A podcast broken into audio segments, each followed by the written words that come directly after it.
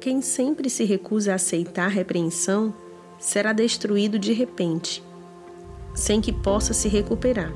Quando os justos governam, o povo se alegra. Quando os perversos estão no poder, o povo geme.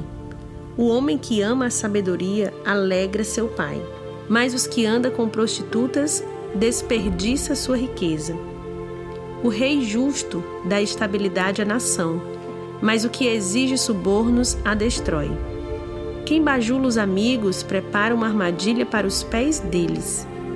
A pessoa má é pega no laço do próprio pecado, mas o justo escapa e grita de alegria.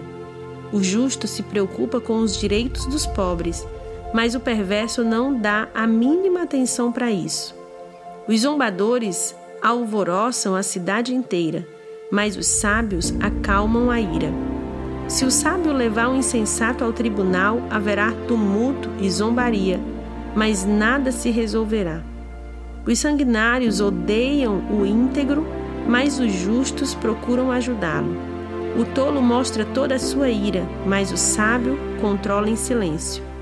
Se um governante der atenção aos mentirosos, todos os seus conselheiros serão perversos. O pobre e o opressor têm isto em comum: o Senhor permite que ambos enxerguem. Se o rei julgar os pobres com justiça, seu trono durará para sempre. A criança que é corrigida se torna sábia, mas o filho indisciplinado envergonha sua mãe.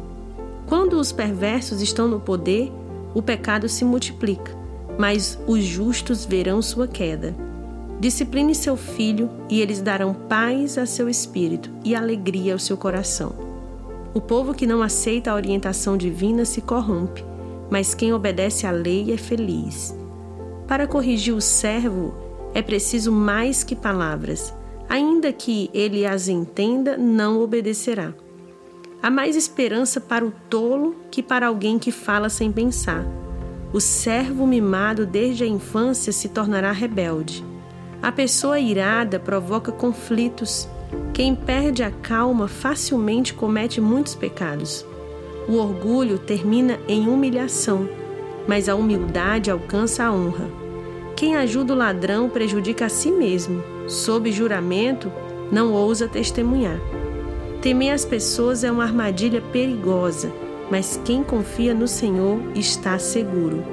Muitos buscam o favor do governante, mas a justiça vem do Senhor. O justo despreza o injusto, o perverso despreza o íntegro.